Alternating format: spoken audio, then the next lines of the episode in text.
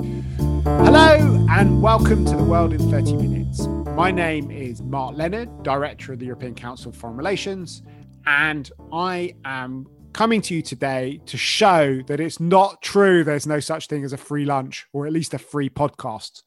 This is a special bonus episode of the podcast where we are bringing to you exclusively a free sample from my new book, The Age of Unpeace How Connectivity Causes Conflict.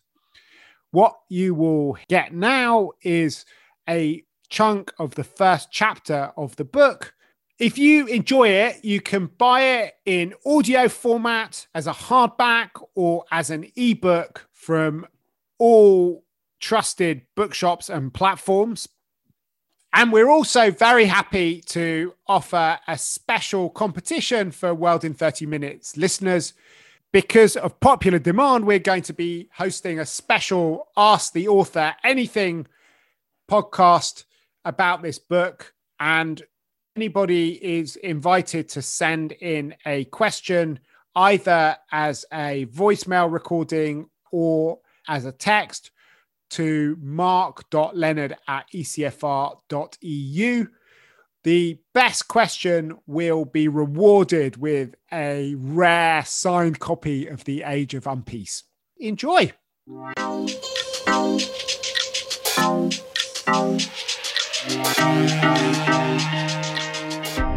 We may be on the cusp of a new silent pandemic. Like COVID 19, it's rampaging across the planet, spreading exponentially, exploiting the cracks in our network world, and constantly mutating to evade our defences. But unlike the virus, which pits all of humanity against a disease, this new pandemic is being deliberately transmitted from human to human. It's not a biological force, but a set of toxic behaviours that are multiplying like a virus. The connections between people and countries are becoming weapons. Just look at our response to COVID. There have not been enough vaccines, masks, and gowns to go round. And rather than working together to increase global supplies, countries have used their stocks to bully others. When the virus first struck, the Chinese government hoarded medicines, masks, and PPE. And when it spread, these supplies were used to bribe and to blackmail. China's allies, Brazil, Serbia, and Italy, were showered with masks and vaccines. But more critical states like Australia, France, the Netherlands, Sweden, and the United States of America faced threats to withhold supplies unless their governments changed policy. These toxic connections are not just about trade. In America, when the Black Lives Matter protests raged over the George Floyd murder, a wave of African social media posts called for violence against the fascist police. It looked like a global political awakening, but it was orchestrated by troll factories in Ghana and Nigeria, funded by the Russian state. Conflict over technology itself is affecting the world's biggest companies. Google and Huawei had worked together closely for years, building a partnership between the most successful handset maker and the most widely used operating system. But when America put the Chinese handset maker on a banned list, Google banned Huawei from its Android platform, leaving millions unable to update their phones and plunging China's tech giant into crisis. Even states that are allies often seem to end up at loggerheads.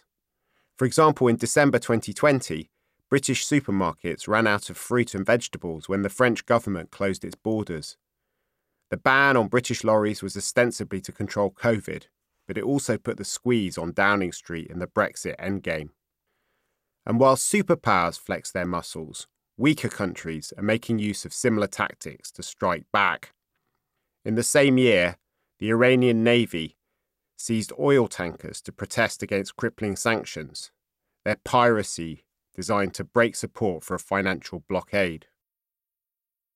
A few months earlier, in nearby Turkey, the president opened his country's borders to Greece, urging millions of Syrian refugees to seek a better life in Europe.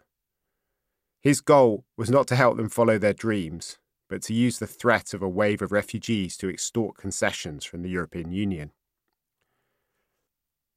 What do Chinese bullying, Russian trolling, American regulation, French blockades, Iranian piracy, and Turkish blackmail have in common? They were not random accidents like an asteroid falling from the sky or an earthquake, but new types of political violence. Each was a weapon perfectly evolved to exploit a weakness in our connected world. Each time one country uses one, another reciprocates, creating a deadly spiral of tensions. And as we get further into the 21st century, their use is spreading to pandemic proportions. Unwar and Unpeace. This is a short book with a simple idea that the connections that knit the world together are also driving it apart. In a world where war between nuclear powers is too dangerous even to contemplate, countries are waging conflicts by manipulating the very things that link them together. Great power politics has become like a loveless marriage where the couple can't stand each other's company, but are unable to get divorced. And as with an unhappy couple, it's the things that we share during the good times that become the means to harm during the bad ones. In a collapsing marriage, vindictive partners will use the children, the dog, and the holiday home to hurt each other.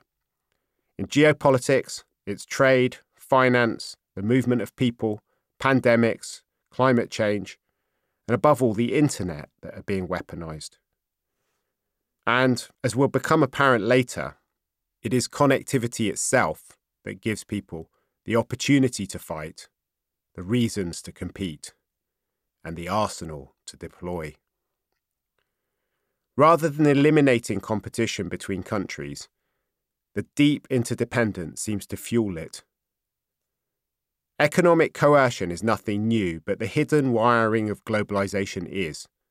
And the ways that it's being manipulated give sanctions, blockades, and PR campaigns a viral quality and deadliness that did not exist before our world was defined by networks.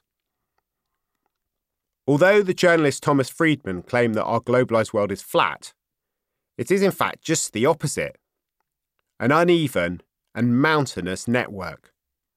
Some countries are more central to the system than others.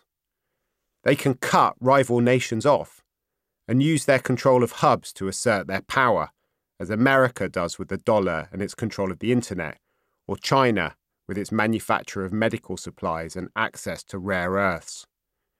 But even weak countries can target the strong with the right leverage, as Iran is doing by blocking shipping routes, or Turkey by using refugees as pawns. Should we think of these new conflicts as connectivity wars? Sort of, but not quite. The alternation between war and peace has shaped human history, defining the borders of our countries and influencing the nature of our social contracts, the structure of our economies, and the purpose of our politics. It's captured our imaginations and inspired some of our greatest poems and novels. However, Tolstoy would not be able to write a masterpiece like War and Peace if he were alive today. Nobody could, because the distinction between war and peace has broken down. The rules of war state that it should take place between sovereign states. It should begin with a declaration and end with a peace treaty and the combatants should be soldiers who are clearly distinguished by their uniforms. Those kinds of conventional wars have all but disappeared. They haven't happened in Europe or America since the Second World War. And although the wars in the Middle East and Africa are tragic, the number of people they kill is tiny in historical terms. For the last couple of decades, more people have committed suicide than died in armed combat. Karl von Clausewitz famously called war the continuation of politics by other means. But in a nuclear age, the price of war is unfathomable. That's why connectivity conflicts are becoming the other means of global politics. They're less costly, they're more effective. As a result, they're becoming more prevalent. And as they proliferate across the world, they're killing many more people than conventional warfare. Rather than playing out on the land, air, and seas, the new struggles exist on the internet, border controls, technology, supply chains, and our financial system. They've brought conflict back from the periphery of the global economy to its very core. Europe and America are just as affected as Africa or Latin America. The combatants in these struggles have changed too. In the old days, only a few great powers could fight across continents.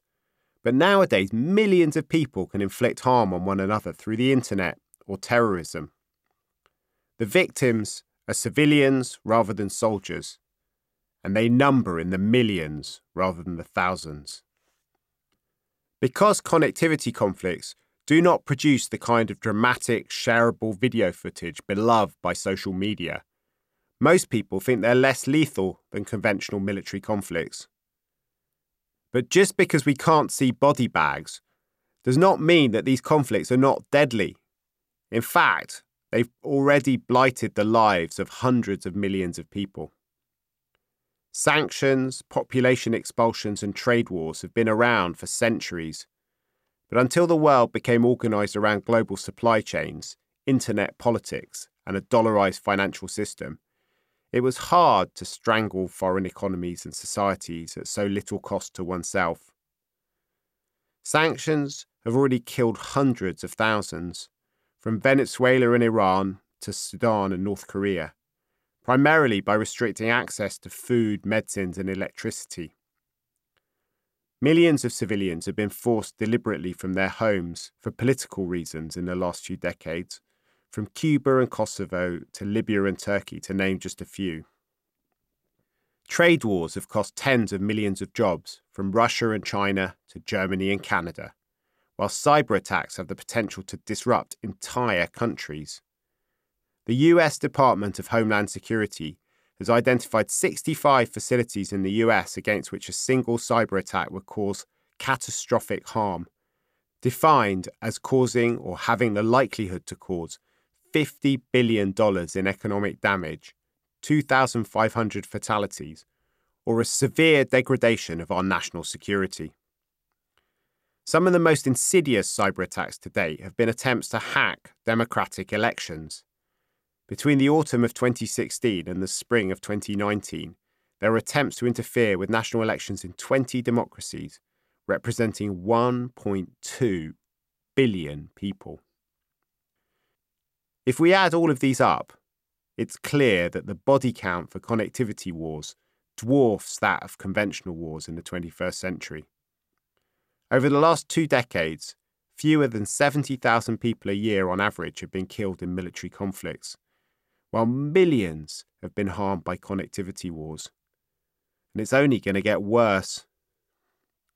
But although connectivity conflicts are more common, more effective, and more deadly than conventional wars. We don't really recognise that they're happening and don't even have a term to describe them. As a result, the conventional wisdom is that we live in a golden age of peace. It's true that these new kinds of attack do not match the conventional definition of war. But how can we close our eyes to the tension and violence that's ripping through our world every day once we start to count the millions of casualties every year, we can hardly describe our era as one of peace. In fact, there's a word which starts to capture our liminal condition, suspended somehow between a state of war and one of peace. Academics such as Lucas Kello, who work on cyber, were looking for a term that describes the grey zone that their world was stuck in where every day they saw millions of attacks which fell short of conventional war. They rehabilitated a beautiful Anglo Saxon word to describe disorder on the internet unpeace. And as violence spreads from the internet to trade, finance, migration, and beyond, their word provides a perfect encapsulation of our condition. We are having to get used to an unstable, crisis prone world of perpetual competition and endless attacks between competing powers. Welcome to the age of unpeace.